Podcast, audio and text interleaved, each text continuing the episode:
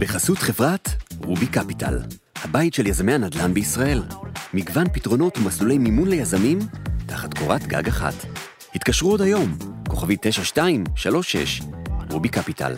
מתן ההלוואות כפוף לשיקול דעתה של החברה.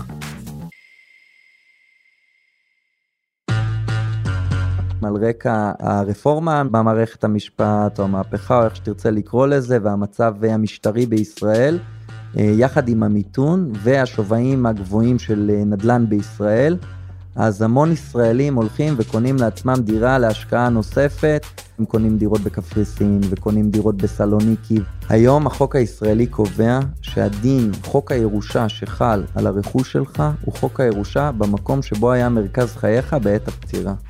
אתה יכול לחסוך ככה מאות אלפי שקלים, ולכן הטיפ הפרקטי שלי ליורשים, לפני שאתם רצים לרשום על שמכם את הנכס בטאבו, או שרצים לבנק ביחד לקחת כסף, תיגשו רגע ליועץ מס, או לעורך דין, או לרואה חשבון, ותשאלו אותו האם אפשר לעשות הסכם חלוקה בין יורשים, שיחסוך לכם מס. בסכסוך אה, ירושה אנחנו אומרים שאין מנצחים, כולם מפסידים, אולי עורכי הדין נהנים משכר הטרחה שלהם בסכסוך, אבל כולם מפסידים. אני בטח לא אחדש לכם הרבה, שכולנו בסופו של דבר נגיע ל... אתם יודעים. אז נכון, אתם עדיין צעירים ב-120 שנה, בסוף זה די הרבה, אבל רק בשביל הסיכוי הקטנטן שלא הכל יעבוד לפי התוכנית, אולי כדאי להתכונן. היי, אני גיא ליברמן ואתן ואתם מאזינים לכסף בקיר, פודקאסט השקעות הנדל"ן של גלובס, והיום ננסה להרים מעט את המסך מעל נושא שמעניין את כולם, אבל לעיתים, מרוב שזה רגיש, אנחנו מעדיפים שלא לעסוק בו, ירושות, צברתם או שבני משפחתכם צברו נכסים ומגיע הרגע שצריך לראות מה עושים עם הרכוש. אז כדי להבין איך לעשות את זה נכון, איזה חוקים חלים על דירות שמועברות בירושה ומה אסור לעשות, פגשנו את העורך דין שלום הרשקוביץ שיחד עם אנשי משרד עורכי הדין שבו הוא עובד, פיתחו מומחיות ומתודולוגיה שלמה לכל הנושא של העברה בין דורית. אני אומר לכם, פשוט מרתק. אפילו יצא לנו לדבר על סדרת המופת יורשים. אבל דבר דבר, בואו נפתח בהיכרות קצרה. אהלן שלום, המיקרופון שלך פתוח, בוא נכיר אותך קצת. שלום גיא, לי קוראים שלום הרשקוביץ, אמ, אני ראש מחלקת אה, העברות בין דוריות בעסקים משפחתיים במשרד אה, פישר FBC. מה שאנחנו עושים אה, במחלקה שלנו ממש ב-20 שניות, אנחנו קוראים לתחום שלנו של העברות בין דוריות אומנות מניעת סכסוכי הירושה. אנחנו מתכננים עם בני המשפחה את העברת הרכוש המשפחתי, זה יכול להיות עסק משפחתי, זה יכול להיות נדל"ן, מדור לדור, ועד כמה שאפשר ללא סכסוכי ירושה, ותוך מקסום השווי של הנכסים המשפחתיים. אמרת לי לפני שפתחנו פה מיקרופונים, שזה הכל, בעצם זה יכול להיות ממשפחת שטראוס, ככה, כדוגמה, עד למשפחה שיש לה בסך הכל איזה דירה קטנה ב, באיזשהו מקום. זאת אומרת, זה נוגע לכולם הסיפור הזה. לגמרי, זה נוגע לכולם. אני אתן לך קצת סטטיסטיקה. עסק משפחתי זה באמת יכול להיות שטראוס, זה יכול להיות חנות מכולת משפחתית, וזה יכול להיות אה, גם דירה להשקעה בבאר שבע. הסטטיסטיקה אומרת שרק 30% מהעסקים המשפחתיים מצליחים לשרוד את המעבר לדור הבא. ורק 10% מצליחים לשרוד את המעבר לדור השלישי, בהעברה בין-דורית. חלק גדול מהעסקים בישראל, אנחנו מדברים על עסקים משפחתיים, אפילו בבורסה בתל אביב הקימו מדד כזה ב-2018, נכון? מדד תל אביב פמילי, אה, נכון. אגב, בדקתי אותו היום בבוקר לפני שניגשתי, התשואה לא משהו בשנה האחרונה, אבל אה, בסדר. אז באופן מסורתי התשואה על עסקים משפחתיים היא גבוהה יותר מעסקים רגילים, אבל אתה צודק. בוא נתחיל ממה זה בכלל עסק משפחתי. עסק משפחתי זה עסק שמוחזק על ידי משפחה אחת או יותר, ויש כוונה להעביר אותו לשליטת הדורות הבאים. זה עסק משפחתי. רוב העסקים במשק הישראלי ובמשק העולמי הם עסקים משפחתיים. בעצם רוב העובדים והספקים במשק הם תלויים בהצלחה ובשגשוג של העסקים המשפחתיים. אז אם היום אנחנו אומרים שאנחנו מונעים סכסוכים בעסקים משפחתיים, אנחנו לא באים רק לפתור את הבעיה המשפחתית, אנחנו באים גם לפתור את הבעיה של העובדים בעסק משפחתי ושל הספקים. לכל אחד מאיתנו יש אבא, אימא, דוד, אה, אח או חבר שעובד בעסק משפחתי. תשמע, אנחנו בעצם בפודקאסט שמתעסק בהשקעות נדל"ן, המון המון שאלות לאורך השנים שאנחנו פועלים, עלו בנושא של ירושות. בואו ננסה להבין איך זה עובד בכלל, מה אני צריך לשלם, מה אני לא צריך לשלם, איך כדאי להיערך. אז אני רוצה לעשות לך קודם כל זום אאוט. כשאתה מקבל נכס בירושה יחד עם האחים שלך או עם יורשים נוספים, הכשל המרכזי שמביא לקריסה שדיברתי איתך עליה קודם, הוא בעצם, אתה נכנס לשותפות עם שותפים שאתה לא בחרת אותם, גם אם הם אחים שלך, אתה לא בחרת בהם.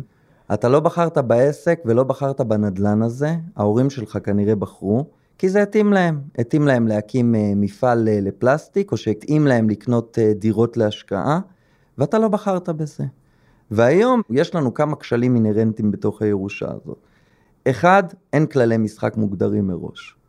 שתיים, יש לך מעבר מניהול ריכוזי של ההורים לריבוי ידיים על ההגה. פתאום יש חתנים וכלות, ויש לך אישה, ויש לך ילדים, וכל אחד רוצה לשים יד על ההגה ולנווט את הנכס הזה למקום שמתאים לו. בדרך כלל זה יוצר תאונות. אם אנחנו מדברים על עסקים או על נכסים, מתחיל להיות לך מתח בין החלטות שאמורות לשמור על שלום הבית, לבין החלטות שאמורות לשמור על שלום העסק. יש לך כשלים נוספים, כמו למשל פערים ביכולות ובהתאמה, אם ההורים שלך התאימו לנהל נכס מסוים או עסק מסוים, לא בהכרח אתה מתאים לנהל את העסק הזה. בסוף כל הכשלים האינהרנטיים האלה הם כמובן משתנים בניואנסים כאלה ואחרים ממשפחה למשפחה, אבל הם בדרך כלל מובילים לדדלוק ולכשל ניהולי, מה שבסוף בסוף בסוף פוגע בערך הנכס במקרה הטוב, או מוביל לקריסה שלו במקרה הרע. וצריך להדגיש גם, אמרת את זה ככה בין השורות, אבל אה, הכל מאוד אמוציונלי, זאת אומרת גם אה, מוות במשפחה, גם קשרים בין בני משפחה, מאוד אמוציונלי ורגיש. הכל הכל מאוד אמוציונלי. בסכסוכים משפחתיים, לפעמים יש משקעים מהילדות שאם אבא שלך בחר לקנות לך אוטו בגיל 18 אה, ולאח שלך לא, זה משפיע על ההחלטה של אח שלך האם למכור את הנכס או לא למכור את הנכס, או להנפיק את החברה בבורסה או לא להנפיק את החברה בבורסה. נשמע לי הרבה נכסים, הרבה דאגה, זה חלק מהיום יום שלך. בוא נדבר קצת על המתודולוגיה שאתם פיתחתם פה במשרד. לפני מספר שנים הקמנו מחלקה של העברות בין דוריות בעסקים ונכסים משפחתיים, ובעצם פיתחנו את שיטת ארבעת השלבים. בשיטה הזאת אנחנו באים למשפחות ואומרים להם, יש לכם שתי אפשרויות. אחת, לשבת ולא לעשות כלום, זה קל ונוח בטווח הקצר, אבל זה בעצם פוגש את הסטטיסטיקה הנוראית שדיברנו עליה לפני כן. ויש לכם אפשרות לקחת אחריות על ההון המשפחתי. משפחה שמגיעה אלינו ומחליטה לקחת אחריות, אנחנו מציבים לה שלוש מטרות. המטרה הראשונה שלנו היא שמירה על המורשת, הכבוד והרווחה הכלכלית של הדור המייסד. זה השלב אגב שאנחנו מפסיקים לקרוא להם הילדים, מתחילים לקרוא להם האחים, כי הם לוקחים אחריות. המטרה השנייה שלנו היא מניעת סכסוכים משפחתיים בקרב בני הדור הממשיך. והמטרה השלישית שלנו היא שמירה על ערך הנכסים המשפחתיים ויצירת מנגנונים סדורים לניהול הנכסים, וזה לפי הסדר הזה. אז אלה המטרות, בואו נעבור לשלבים. בשלב הראשון אנחנו מנתחים את הסיטואציה האנושית. אנחנו נפגשים עם בני המשפחה, אנחנו מנתחים את הרצונות של האנשים, את האינטרסים, את היכולות וההתאמה, את הצרכים השונים, ובעצם זה השלב הכי מאתגר והכי מורכב. אם הצלחת לפצח את הסיטואציה האנושית, לרוב אתה תצליח לחשוף את הפילים שבחדר, ואתה תצליח להגיע להסדר שמחזיק מים. יש לך מקרים למשל שבהם יש uh, בן שניהל את העסק או בת שניהלה את העסק במשך uh, שנים, ונהגה למשוך לעצמה משכורת, או נהגה לעשות לעצמה כל מיני uh, תשלומים מתוך העסק המשפחתי. ואם נעשה הסדרה משפחתית שבה היא מוסטת מתפקידה, האחים שלה יחשפו את ההתנהלות שלה לאורך השנים. אתה צריך לדעת באופן רגיש, ביחד עם ההורים, להסדיר את הנושא הזה בלי לגרום לפיצוץ משפחתי, וכיוצא בזאת עוד המון המון המון פילים uh, שיש לך בחדר. כיד הדמיון, הכל יכול להיות. כיד הדמיון, לגמרי לגמרי לגמרי. אוקיי, אז התחלת בניתוח האנשים בסיטואציה. השלב השני הוא ניתוח הנכסים. אתה רוצה לדעת מה יש לנהל במשותף או מה יש לחלק. בשלב הזה אנחנו בוחנים את התאגידים, בוחנים את הנדל"ן, בוחנים את ההסכמים השונים, בוחנים נכסים אחרים. היום יש לך נכסים כיד הדמיון, יש לך מטבעות וירטואליים. ואנחנו מבינים מה יש למשפחה הזאת בעצם לחלק. תגיד, את מי אתם בעצם מייצגים בהליך הזה? אתה אומר עכשיו אנחנו בודקים את כל הנכסים, יכול להיות שיש צד אחד שאומר וואלה את זה אני לא רוצה שידעו. מי בעצם הלקוח שלך? שאלה, זאת שאלה מדהימה וזה דיון אה, חצי פילוסופי. תקשיב, אנחנו מייצגים את התהליך. אנחנו מייצגים את תהליך העברה הבין-דורית. שמנו לעצמנו שלוש מטרות ומנינו אותם קודם. מרתק. כן, אז אנחנו עברנו על שני השלבים הראשונים ואני עובר לשלב השלישי. בשלב השלישי אנחנו משתמשים בנתונים שליקטנו בשני השלבים הראשונים ובוחרים את הכיוון המשפחתי. עכשיו יש שבשבת ובדרך כלל משלבים בין פתרונות, אבל בדרך כלל אנחנו מחליטים האם אנחנו רוצים לנהל את הנכס במשותף או את העסק במשותף, האם אנחנו רוצים למכור את העסק או להנפיק אותו ולחלק את התמורה ובעצם להיפרד, לא להמשיך כשותפים, האם אנחנו רוצים להעביר את המושכות לידי בן אחד כנגד איזונים ופיצויים לבני המשפחה האחרים, או לפעמים יש לנו גם הסדרים שאנחנו מקימים נאמנויות מאפשרות לטובת הדורות הבאים. אני אתן לך דוגמה מהמשק הישראלי, קבוצת אלייד. קבוצת אלייד שמנהל אותה היום פרופסור סוארי, היא נאמנות שהוקמה בשנות ה-60, הכניסו לשם אה, כסף משפחתי לטובת הדורות הבאים, וניתקו את הבעלות מבני המשפחה. החליטו שהם מונעים את כל הכשלים האינהרנטיים, אין שותפות בין אחים, ובעצם יש נאמן מקצועי שדואג אה, לנכסים המשפחתיים לטובת הדורות הבאים. הנאמן אגב יכול להיות אחד מבני המשפחה. עדיין בתוך השלב השלישי, בשלב הזה אנחנו מגבשים את המוסדות ומסמכי היסוד המשפחתיים. כלומר, זה לא מספיק לבוא ולהחליט, אוקיי, אנחנו מחליטים לנהל את העסק במשותף, זאת החלטה חשובה, אבל בשלב הזה אנחנו נותנים תפירה של המוסדות המשפחתיים המשפטיים המחייבים. לדברי שלום, התהליך עד לשלב הזה עשוי לארך חודשים ואפילו שנים. יש לנו משפחות שאנחנו מלווים כבר שש שנים בתוך התהליך, ואנחנו לא מרפים עד שאנחנו מוצאים פתרון. כי מבחינתנו, הדבר הכי נורא שיכול לקרות, הוא להגיע לסכסוך משפחתי. בסכסוך אה, ירושה, אנחנו אומרים שאין מנצחים, כולם מפסידים, אולי עורכי הדין וחלק מהקולגות שלי כועסים עליי שאני גורע מהעבודה בשוק, כי אנחנו מונעים סכסוכי ירושה, אבל אולי עורכי הדין נהנים משכר הטרחה שלהם בסכסוך, אבל כולם מפסידים. בני המשפחה מאבדים את המשפחה, ברגע שהגשת כתב תביעה, איבדת את המשפחה שלך, איבדת את שווי הנכסים, הנכסים בדרך כלל מידרדרים. כחלק מהשלב הזה, שלום מסביר לי שבני המשפחה חותמים על הסכם או אמנה עתידית משותפת. בואו נשמע. אנחנו כותבים אמנה משפחתית מחייבת, שזה בעצם הסכם בין הדור הממשיך היום אסור לך לעשות עסקאות עם ההורים שלך ביחס לירושה. אתה לא יכול להגיד להורים שלך, אוקיי, תקשיבו, אני והאחים שלי לא נריב, או שאנחנו נתייחס אליכם יפה, אבל אתם מבטיחים לנו את הירושה, זה אסור, זה נקרא עסקאות בירושה עתידה. לכל אדם במדינת ישראל יש את חופש הציווי, זה עיקרון על. כל עוד אתה כשיר משפטית, אתה יכול לשנות את הצוואה שלך איך שאתה רוצה. זה גם כלי לחייב את הילדים לבוא לבקר אותך עד סוף ימיך. אבל אתה כן יכול לעשות הסכם עם האחים שלך, איך תנהל את הרכוש המשפחתי, אם ההורים יחליטו אה, להוריש לכם אותו. במקרים שבהם הילדים לא משתפים פעולה, או חלק מהילדים לא משתפים פעולה, אנחנו יכולים לנסח את ההסדר המשפחתי ואת האמנה המשפחתית רק עם ההורים, לצרף את ההסדר המשפחתי, שזו האמנה המשפחתית והמסמכים הנוספים, לתוך הצוואה, ולקבוע שהצוואה היא על תנאי. בחלק מהמקרים אנחנו עושים את ההסדר גם אחרי שההורים הולכים לעולמם, זה הרבה יותר מורכב, אני ממליץ לאנשים להגיע קודם. יש לנו עוד ז'אנר של אחים שרוצים להגיע להסדר והורים שלא משתפים פעולה. כלומר, ההורים אומרים, אמנם האבא בא ואומר, אני בן 85, אני הקמתי את העסק הזה, אתה לא תגיד לי עכשיו מה לעשות, ואתה לא תכניס לי פה עורכי דין ויועצים ופסיכולוגים, אני לא מדבר עם אף אחד, אני מחליט מה לעשות, יש לי קומפיוטר בין האוזניים, ואתה לא תביא לי את מקינזי עכשיו שיעשו לי פה מודלים מורכבים של אה, מנגנוני ניהול, או שזה הנדלן שלי ואני נותן לאח שלי לגור בדירה הזאת בחינם בלי דמי שכירות, למרות, שאני יכול לגבות על דירה בתל אביב היום אה, יותר מעשרת אלפים שקל בחודש, ואני לא משתף פעולה. אחרי שאני אמות תעשו מה שאתם רוצים עכשיו, עזבו אותי. תעשו מה שאתם רוצים ועכשיו תעזבו אותי, ואז מגיעים האחים ואומרים לנו תקשיב, אבא יוריש לנו, לא יוריש לנו, שיעשה עם הרכוש מה שהוא רוצה בימי חייו, אנחנו לא רוצים לפגוע בו וגם לא יכולים לדבר איתו, הוא לא מדבר איתנו. אנחנו בינינו רוצים להגיע להסדר שיחול בינינו, כשההורים יורישו לנו את הנכסים, ואז יש לנו מקרים שאנחנו יושבים עם אחים, בלי שיתוף הפעולה של ההורים, וקובעים הסכם. זהירות, ספוילר. אני ממליץ לך לראות את הסדרה יורשים, שהיא סדרה מדהימה, אם לא ראית, אני ממליץ לך בחום, כי היא משקפת לגמרי, לגמרי, לגמרי את האתגרים בהעברה בין-דורית. הרסת לי את הפאנץ' של כל הפודקאסט הזה, זה, תכננתי השאלה האחרונה לשאול אותך אם ראית את היורשים. אז רגע, אז תשאל אותי עכשיו. אני אשאל אותך, תגיד, היורשים ראית? היורשים אה, ראיתי, שאלה מצוינת, גיא. אה, זה הכי טבעי שלנו. כן, יורשים זאת סדרת מופת בעיניי.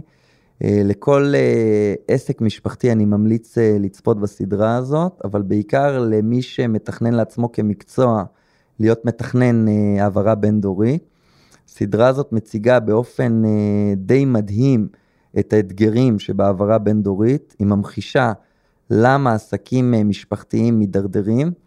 אני לא יודע באיזה שלב הפודקאסט הזה ישודר, ואם כבר מותר לעשות ספוילרים למאזינים שלך על פרק הסיום, אבל בפרק הסיום של הסדרה, האחים הצליחו להגיע להסכמה ביניהם, והם החליטו שהם אה, דוחים את ההצעה של אותו אירופאי לקנות את החברה, וממשיכים לנהל את העסק במשותף. וברגע האחרון, שיב, האחות, היא מחליטה להתמרד באופן שהוא לא מוסבר uh, בפרק, ולהצביע uh, בעד ההצעה, ובעצם גורמת לרכישת העסק המשפחתי על ידי אדם זר. אבל אם תסתכל טוב לתוך הפרק הזה, בסוף הפרק רואים את אותה ואת בעלה, תום. מחזיקים ידיים באוטו. מחזיקים ידיים באוטו, והיא גם מניחה יד על הבטן שלה כי היא בהיריון, ובעצם היא החליטה להעדיף את הבן שלה כיורש של העסק הזה מכוח היותו של בעלה, המנכ"ל העתידי, במקום את האחים שלה. היא בחרה בבן שלה, ולא באחים שלה, ולא בהחלטה של אבא שלה, וזאת המחשה מטורפת. לכל האתגר של העברה בין-דורית, אני אוסיף לך פה עוד נדבך. באמת זה מעניין, לא חשבתי על זה, אתה יודע, לא שמתי לב לפרט הזה, אני דווקא חשבתי משהו אחר. מה חשבת? אני חשבתי, הפודקאסט הזה מידרדר למקומות אחרים, אני חשבתי שהיא פשוט רוצה, קודם כל, לדפוק את האחים שלה. כן. זה הדבר הראשון שחשבתי, ואחרי זה חשבתי שהיא פשוט רוצה באמת, כמו שאמרת קודם אגב, שהענף שלה, או היא בעצמה, תהיה מזוהה עם, עם נכון. החברה, לא חשבתי על, על הדור הבא. אני חושב אבל שהניתוח שלך הוא, הוא נכון, כי החלטות כאלה הן אף פעם לא נקיות לכיוון אחד, יש המון נדבכים לכל החלטה כזאת. אני חושב שכן היה לה קשה מאוד לראות את אח שלה יושב על אה, כיסא המנכ"ל ולא אותה, אבל אני חושב שמה שגבר פה בסופו של דבר זה הרצון שלה לשמור את השליטה בעסק בתוך המשפחה הגרעינית שלה. אז אתה אומר בעצם הסדרה הזאת יש בה משהו מהחיים, זאת אומרת זה לא משהו יש תלוש. יש בה משהו מהחיים, יש בה המון מהחיים, ואני חושב שבכל פרויקט שאנחנו קולטים אנחנו יכולים ליצור עונה חדשה ליורשים. מי היה מאמין שנגיע לדבר על סדרת טלוויזיה בפרק של כסף בקיר? אגב, הסדרה, אנחנו עוד נחזור להגיד עליה עוד מילה, זה יקרה בסוף הפרק, יש למה להמתין. כעת, בואו נעבור לשלב הרביעי במתווה ההעברה הבין-דורית של שלום ומשרדו. זה יהיה ממש על קצה המזלג, ומיד לאחר מכן נעבור לדבר על הדברים שצריך להכיר כשמורישים לנו דירה מבחינת מיסוי ועוד. בשלב הרביעי, אנחנו מקימים ועדת ניהול משפחתית. ועדת ניהול משפחתית זה מוסד שהוא הכרחי בעינינו להמשכיות של העסק או של הנכס. אנחנו קובעים באמנה המשפחתית מספר מועדים בשנה שבהם בני המשפחה חייבים להתכנס ולקבל החלטות ביחד.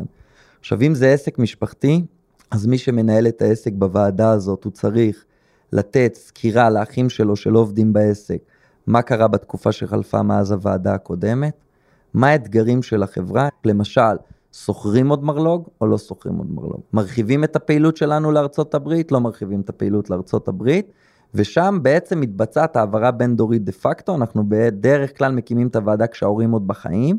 מה היחס בין הוועדה הזאת לבין הדירקטוריון? אוקיי, הוועדה הזאת מתכנסת והאחים אומרים אוקיי, מרלוג נראה לי, אוקיי, נראה לך, אבל עם כל הכבוד. דירקטוריון שאלה החליט. מצ... שאלה מצוינת, בדירקטוריון בדרך כלל יושבים גם אנשים שהם לא מבני המשפחה, ולדירקטורים יש חבות לעסק עצמו. הם חייבים לקבל החלטה לטובת העסק. בוועדת ניהול משפחתית אנחנו דנים בכל הנושאים המשפחתיים. אוקיי, okay, אז אלה היו ארבעת השלבים, בהחלט אפשר להגיד שלמדתי משהו חדש. עכשיו, כפי שהבטחתי, בואו נעבור לכמה סיטואציות שרבים מאיתנו נתקלו בהם או שיתקלו בהם. מישהו מבני המשפחה נפטר לו עלינו וענייני ירושה נמצאים על הפרק. ניסיתי להבין משלום כמה אנשים בכלל עורכים צוואות בישראל. אז אני חושב שהיום הרבה יותר אנשים אה, מודעים לזה, ובטח שיש להם נכסים אה, משמעותיים. חושב שחלק גדול מהאוכלוסייה לא מספיק, עורכים צבא. אם לא ערכת צבא, אז חוק הירושה קובע ברירות מחדל. הכלל הבסיסי אומר שחצי מהרכוש שלך הוא עובר לאשתך, וחצי לילדים שלך בחלקים שווים ביניהם. בוא נדבר עכשיו על כמה כללים, אני בטוח שזה מעניין את כל מי שמאזינים לנו. יש לי עכשיו נכס אחד או שניים או אין לי בכלל, ואני מקבל דירה בירושה. איזה מיסוי חל הדבר הזה, איזה כללים בכלל, או מה אני צריך לדעת? העיקרון המנחה במדינת ישראל הוא שבמדינת ישראל אין מס ירושה. אתה יכול להוריש לילדים שלך את רכושך, הרכוש הזה פטור ממס בהעברה. מתי היורשים, הילדים שלך, ייפגשו עם המיסוי? כשהם ירצו למכור את הדירות שלך. עכשיו, הדירות, לא משנה כמה דירות יש לילדים, נגיד לכל ילד דירה, ואתה הורשת לשני הילדים שלך שתי דירות, כל אחד מהם נרשם כמחצית מהבעלים בכל אחת מהדירות, ואז בעצם כשהם ירצו למכור, הם נכנסים בנהלי המוריש לכל העניין של המיסים. אם היה למוריש בעת הפטירה שלו, רשות המיסים מצלמת מצב קיים בעת הפטירה, אם היו לו שתי דירות, אז לא היה לו פטור ממיסים בעת מכירת הדירה, מה שנקרא פטור אה, דירה יחיד, דירת מגורים יחידה.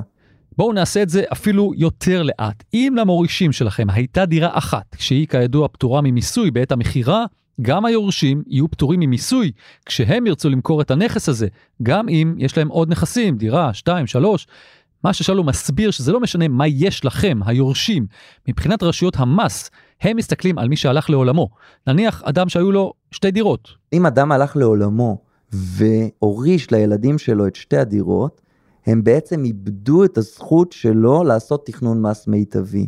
ולכן אנחנו מציעים לאנשים שמגיעים לגיל זקנה, להיפטר במרכאות מהדירה להשקעה, או לתת אותה במתנה לילדים כבר בחיים, ואז יש מיסוי, זה שליש מס רכישה, או למכור אותה ולהשקיע באפיק אחר, ובעצם להגדיל את העיזבון שלך ביותר מחצי מיליון שקלים לפעמים, כי אז אתה מוריש לילדים שלך גם את הפטור שלך של דירת מגורים יחידה. הבנתי. איזה עוד דברים אנחנו צריכים לדעת שיש לנו נכסי נדל"ן? אז אה, אני, אני אמשיך עם הדוגמה שלך של שתי הדירות. במקרה של שתי דירות, כדי למנוע שותפות כפויה בין הילדים, אנחנו ממליצים למי שמתכנן צוואה, אני נותן עכשיו דוגמה של שתי דירות ושני ילדים, אבל זה יכול להיות גם אה, יותר ילדים ויותר דירות, להפריד רכוש עד כמה שניתן. כמובן שאם זה עסק משפחתי אז קשה להפריד את הבעלות, זה אפשרי אבל זה יותר קשה, אבל אם אלה דירות ויש אפשרות, אנחנו מציעים להפריד בעלויות. להוריש לילד אחד דירה מסוימת, לילד אחר דירה אחרת, אם יש הבדלים בשווים, לאזן את זה בכסף. זה מונע שותפות כפויה שהאחים לא רוצים בה. מה קורה במצב שבו שני האחים, ההורים לא תכננו כמו שצריך, ואתה ואח שלך עכשיו ירשתם כל אחד חצי דירה משתי הדירות של ההורים. אז אם אתה תרצה להגיע להסדר עם אחיך שאומר, אני מקבל את הדירה בכפר סבא ואתה מקבל את הדירה ברמת השרון, אתם תשלמו מיסוי, אתם תשלמו מס רכישה כל אחד, ואם גם אין פטור אז מס שבח בהעברה של כל אחת מהדירות. ומה שאנחנו מציעים במצב הזה, החוק הישראלי מאפשר פטור מאוד מאוד ייחודי בעת חלוקת עיזבון. אם אתם ירשתם את הדירות ועדיין לא חילקתם את הרכוש מההורים, והטיפ המאוד חשוב הוא שזה לפני כל חלוקה ראשונה, לא משכתם כסף מהבנקים, לא רשמתם את הדירות על שמכם בטאבו, אתם יכולים להגיע להסדר שנקרא הסכם חלוקה בין יורשים, ולקבוע, אני מקבל את הדירה בכפר סבא, אתה מקבל את הדירה ברמת השרון, אם צריך לעשות איזונים כספיים, הם צריכים לבוא מתוך נכסי העיזבון, ואז זה פטור ממס. אתה יכול לחסוך ככה מאות אלפי שקלים, ולכן הטיפ הפרקטי שלי ליורשים, לפני שאתם רצים לרשום על שמכם את הנכס בטאבו, או שרצים לבנק ביחד לקחת כסף, תיגשו רגע ליועץ מס, או לעורך דין, או לרואה חשבון, ותשאלו אותו האם אפשר לעשות הסכם חלוקה בין יורשים, שיחסוך לכם מס. יש לנו הסכמים שאנחנו עושים, עשינו עכשיו הסכם עם משפחה עתירת נכסים, הסכם כזה חסך להם מיליונים רבים, ולמשפחות שיש להם כמה נכסי נדל"ן, או אפילו שתי דירות, הם יכולים לחסוך מאות אלפי שקלים בהסכם בין יורשים שהוא לפני החלוקה הראשונה. אני חושב שמה שעולה פה בשיחה שלנו, שצריך לדבר על הדברים. כי אם לא מדברים על הדברים, אז באמת יכולים להגיע או למבוי סתום או לסכסוכים. זאת אומרת, ככל שמציפים יותר את הדברים, בטח אה, מראש, מגיעים לפתרונות אה, הולמים יותר. לגמרי. עכשיו אני אה, מבין את המורכבות המשפחתית, ואני מבין את הקושי של לבוא לשבת, לשבת ולדבר, ואני מבין את האתגר.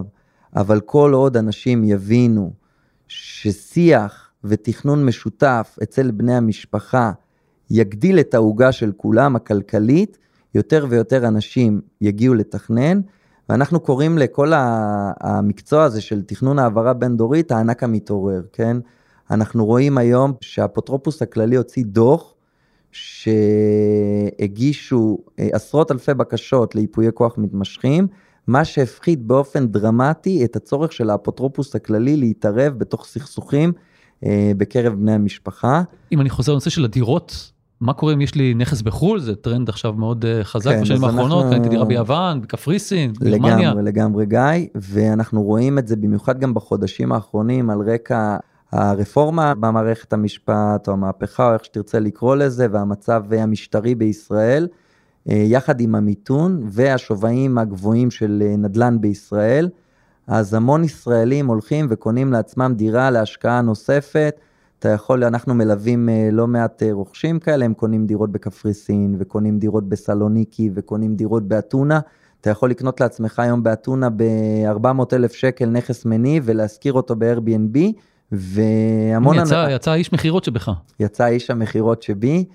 אה, חייב להודות שגם אני חטאתי בזה, אבל מה שכן חשוב להגדיר ביחס לנושא הזה, אם אתה מחזיק דירה בתל אביב ודירה בסלוניקי, הדירה בסלוניקי לא נחשבת לצורך אה, חוק מיסוי מקרקעין כדירה נוספת. והנה עוד זווית על נדל"ן וירושות, בעיקר למי שמתגוררים בחו"ל. היום החוק הישראלי קובע שהדין, חוק הירושה שחל על הרכוש שלך, הוא חוק הירושה במקום שבו היה מרכז חייך בעת הפטירה.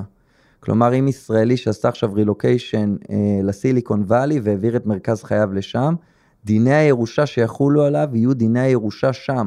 גם אם יש לו רכוש בישראל, והוא ערך צוואה בישראל, יבוא בית משפט לענייני משפחה בישראל ויגיד לי, סליחה, תביא לי חוות דעת של הדין הזר. יש לנו מקרה עכשיו שאנחנו מייצגים יורשים איטלקים, שאבא שלהם היה לו רכוש בישראל, והוא החליט להוריש לאנשים מחוץ לבני המשפחה, ואז הגיעו היורשים, פנו אלינו ואמרו, סליחה, לפי הדין האיטלקי, יש שריון, שליש מהירושה חייבת לבוא אלינו. היה לו רכוש רב, והוא באמת חילק את זה פה, והוציאו צו פה שמחלק את זה לפי הצוואה שלו. אנחנו הגשנו התנגדות, ואמרנו, סליחה, הדין האיטלקי חל, לאותו אדם שערך את הצוואה לא היה לו שמץ של מושג שזה הדין החל, ולכן מה שאנחנו מציעים זה רלוונטי בשני היבטים. אחד, אם אתה גר בישראל ויש לך רכוש בחו"ל, אתה צריך לערוך צוואה בישראל שמאזכרת באופן מפורש את הרכוש בחו"ל, ולבדוק בכל מדינה ומדינה מה מיסי הירושה שחלים שם. ביוון למשל, יש לך מיסוי מסוים על ירושה, והוא הולך במדרגות, עד 150 אלף אה, דולר אתה משלם איקס אחוזים, ויורו סליחה, וזה עולה ועולה עד 10 אחוזים. בקפריסין יש לך מיסים מדינתיים מסוימים שיכולים להגיע עד 8 אחוזים, ולכן אנחנו מציעים לאנשים לקראת גיל הפרישה שלהם ולקראת זקנה ושמתכננים את העברת הרכוש, לבחון את הסדרי המיסוי בכל מדינה ומדינה שבה יש להם רכוש, ולוודא שאין תאונת מס מטורפת בעת העברת הרכוש לילדים. נושא אחר שאני יודע שמאוד מעניין אתכם זה מה קורה במקרה של גירושין. נניח הורי אחד הצדדים נפטרו וקיבלתם דירה, תקופה מסוימת לאחר מכן התגרשתם. האם אותה דירה היא רכוש משותף? שאלה טובה. אז החוק בישראל קובע שרכוש, דירה נגיד לצורך העניין, שקיבלת במתנה או בירושה מההורים שלך, הוא לא חלק ממסת הנכסים המשותפים שבני הזוג מאזנים ביניהם אה, בעת גירושין, כן? הכלל קובע, רכוש שצברת עם בן הזוג שלך או בת הזוג שלך בעת הנישואים, מחולק באופן שווה בעת גירושין, לא משנה מה רשום על שם מי. כשאנחנו אה, מגיעים ושואלים אותנו, לקוחות, מה לעשות עם דירה שאני רוצה להוריש לילד, אז אנחנו תמיד מבהירים את הפסיקה. הפסיקה קבעה בישראל שאומנם הנכס שהתקבל במתנה או בירושה לא מאוזן, אבל הפסיקה קבעה מונח מאוד אמורפי שיוצר המון המון מחלוקות. היא קובעת שאלא אם כן יש כוונה משתמעת לשתף את בן הזוג בדירה שהתקבלה בירושה. בחלק מהמקרים בתי משפט קבעו לפי הנסיבות שהייתה כוונה לשתף, ואז גם אם ההורים רצו שזה יישאר אצלך, בעת גירושין, זה מחולק עם אשתך חצי חצי, והיא יכולה לחלוק את זה עם פרק ב' שלה, והפוך גם, כן? מה שאנחנו ממליצים להורים זה כשמורישים או כשנותנים במתנה, לבקש בנימוס מבני הזוג לחתום על הסכם ממון. ויש לנו משפחות, למשל, הורים שמגיעים ואומרים, תקשיב, בואנה, הילד שלי עכשיו נשוי, יש לו שלושה ילדים, הם נשואים 15 שנה, אני אבוא לבקש מהחתן המקסים שלי או מהכלה המקסימה שלי לחתום על הסכם ממון, בואנה, זה יהרוס לי את המשפחה. אנחנו אומרים, תקשיב, יש לנו טיפ או טריק, אתה תרשום בצוואה שלך, מצורף הסכם ממון, מי שיחתום על הסכם הממון יקבל את הדירה, מי שלא יחתום על הסכם ממון לא יקבל. אתה לא צריך להתעמת עם הילדים היום, הלכת לעולמך, מגיע הילד או הילדה שלך, והילדה אומרת לבן הזוג שלה, תשמע, ההורים שלי כתבו, בוא נחתום.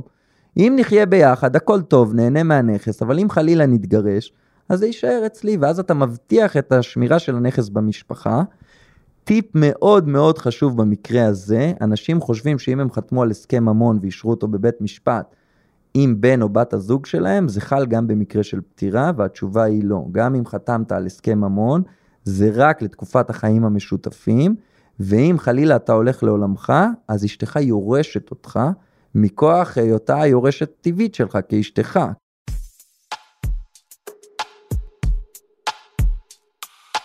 תגיד שלום, דיברנו הרבה על שיתופי פעולה והסדרים. מה קורה עם שתי אחיות, שני אחים, יורשים דירה, וכל אחד רוצה משהו אחר. נניח אתה רוצה להשכיר, השני רוצה למכור, וכל אחד נעול על עמדתו. החוק מאפשר לך להגיש תביעה לפירוק השיתוף במקרקעין. עכשיו, תביעה לפירוק השיתוף במקרקעין, ברגע שהגשת אותה לבית משפט, קודם כל הפסדת את האחים שלך, כי זה הליך משפטי, עורכי הדין מתסיסים.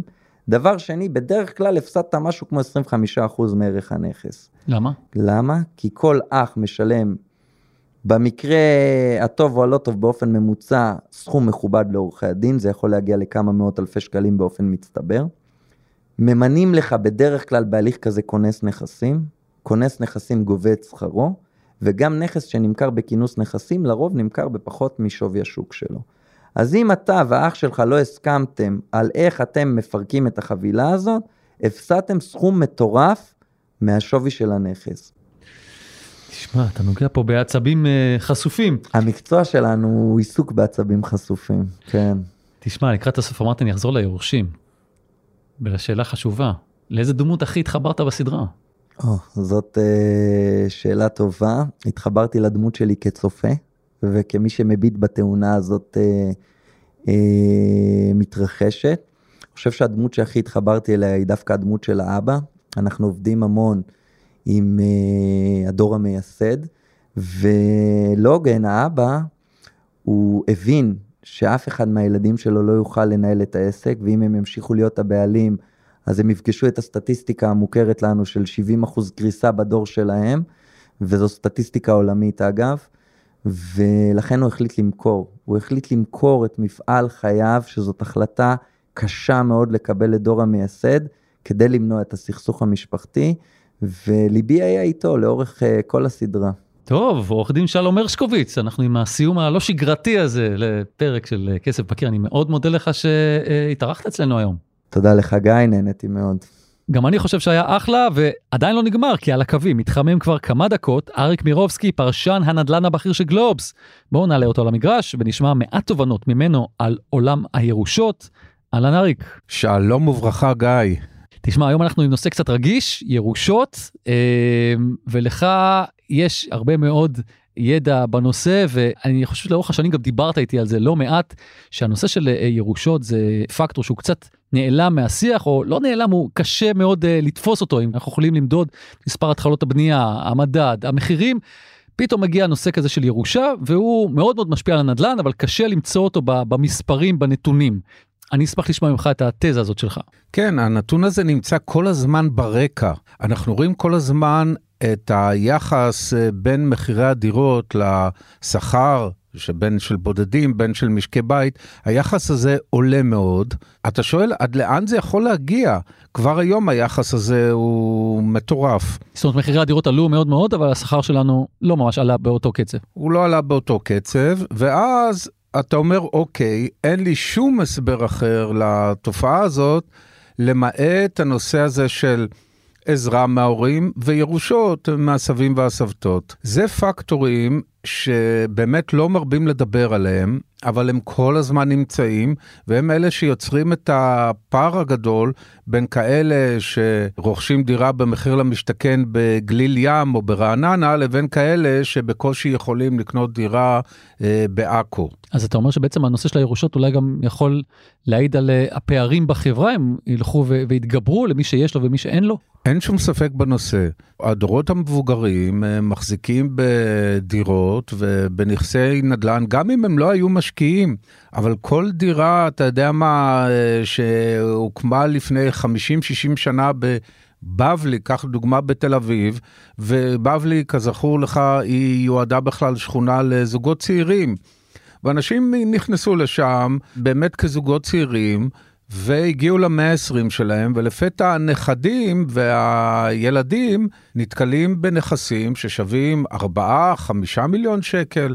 זה נותן להם בוסט אדיר ויכולת הרבה יותר גדולה מאשר משפחה שהסבים והסבתות לא נולדו בארץ, לא היו בארץ, ואין להם את היכולת לקבל ירושה כזו. תגיד מה לדעתך על הרעיון שעולה ויורד כל הזמן מיסי ירושה, נכון להטיל מיסים כאלה פה בישראל? אם אני ממשיך את הדברים, אין ספק שזה נכון. הפערים החברתיים והכלכליים בישראל עלו מאוד בגלל עליות המחירים, ולכן זה אולי תנאי הכרחי קצת להרגיע את הדברים. הבעיה שאני רואה זה התנהלות הממשלות שהיא חסרת תום לב. והשאלה איך מנצלים את המיסוי הזה, האם מטילים אותו רק עצם ההטלה שלו, בזה הממשלות יגידו, אוקיי, אני עשיתי את שלי, לך יש אה, ירושה, נניח הטלתי עליה איקס אחוזים אה, מס על הירושה הזאת, קצת הקטנתי את הפער בינך לבין אחרים.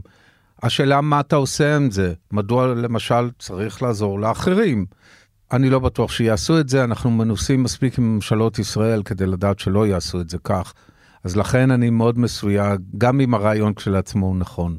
אגב, שאלה גם מי יעשה את זה, זאת אומרת, רוב האנשים האלה יש להם אה, נכסים בעצמם, ואני מתקשה להאמין שהם יטילו איזשהו מס על עצמם ועל בני משפחותיהם. אני מסכים לגמרי, יש פה בעיה, ואנחנו ראינו את זה אגב גם עם אה, כל מיני uh, סנקציות על משקיעים. שאני אמנם אישית נגד סנקציות על משקיעים, אבל כשהממשלה כבר עמדה להטיל מיסויים ודברים אה, נוספים מעבר למה שהיא הטילה, היא נתקלה בקשיים מאוד גדולים בקרב הח"כים ובקרב השרים. כן. טוב, אריק, אני מאוד מודה לך, אנחנו ניפגש בפרקים הבאים. בשמחה רבה, גיא, תודה לך. בחסות חברת רובי קפיטל, הבית של יזמי הנדל"ן בישראל. מגוון פתרונות ומסלולי מימון ליזמים תחת קורת גג אחת. התקשרו עוד היום, כוכבי 9236, רובי קפיטל. מתן ההלוואות כפוף לשיקול דעתה של החברה.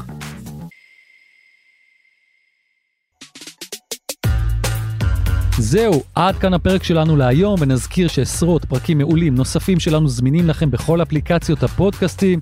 כרגיל, אם תרצו לפנות אליי בכל נושא וגם לשתף בסיפור ההשקעה שלכם, דברו איתי, ניתן לפנות אליי בפייסבוק או בטוויטר, אפשר גם באינסטגרם, אפשר גם דרך כתובת המייל שלנו, kesef.bakir at globes.co.il באותיות באנגלית כמובן. ניר לייס טרח את הסאונד והילה וייסברג היא עורכת הפודקאסטים של גלובס.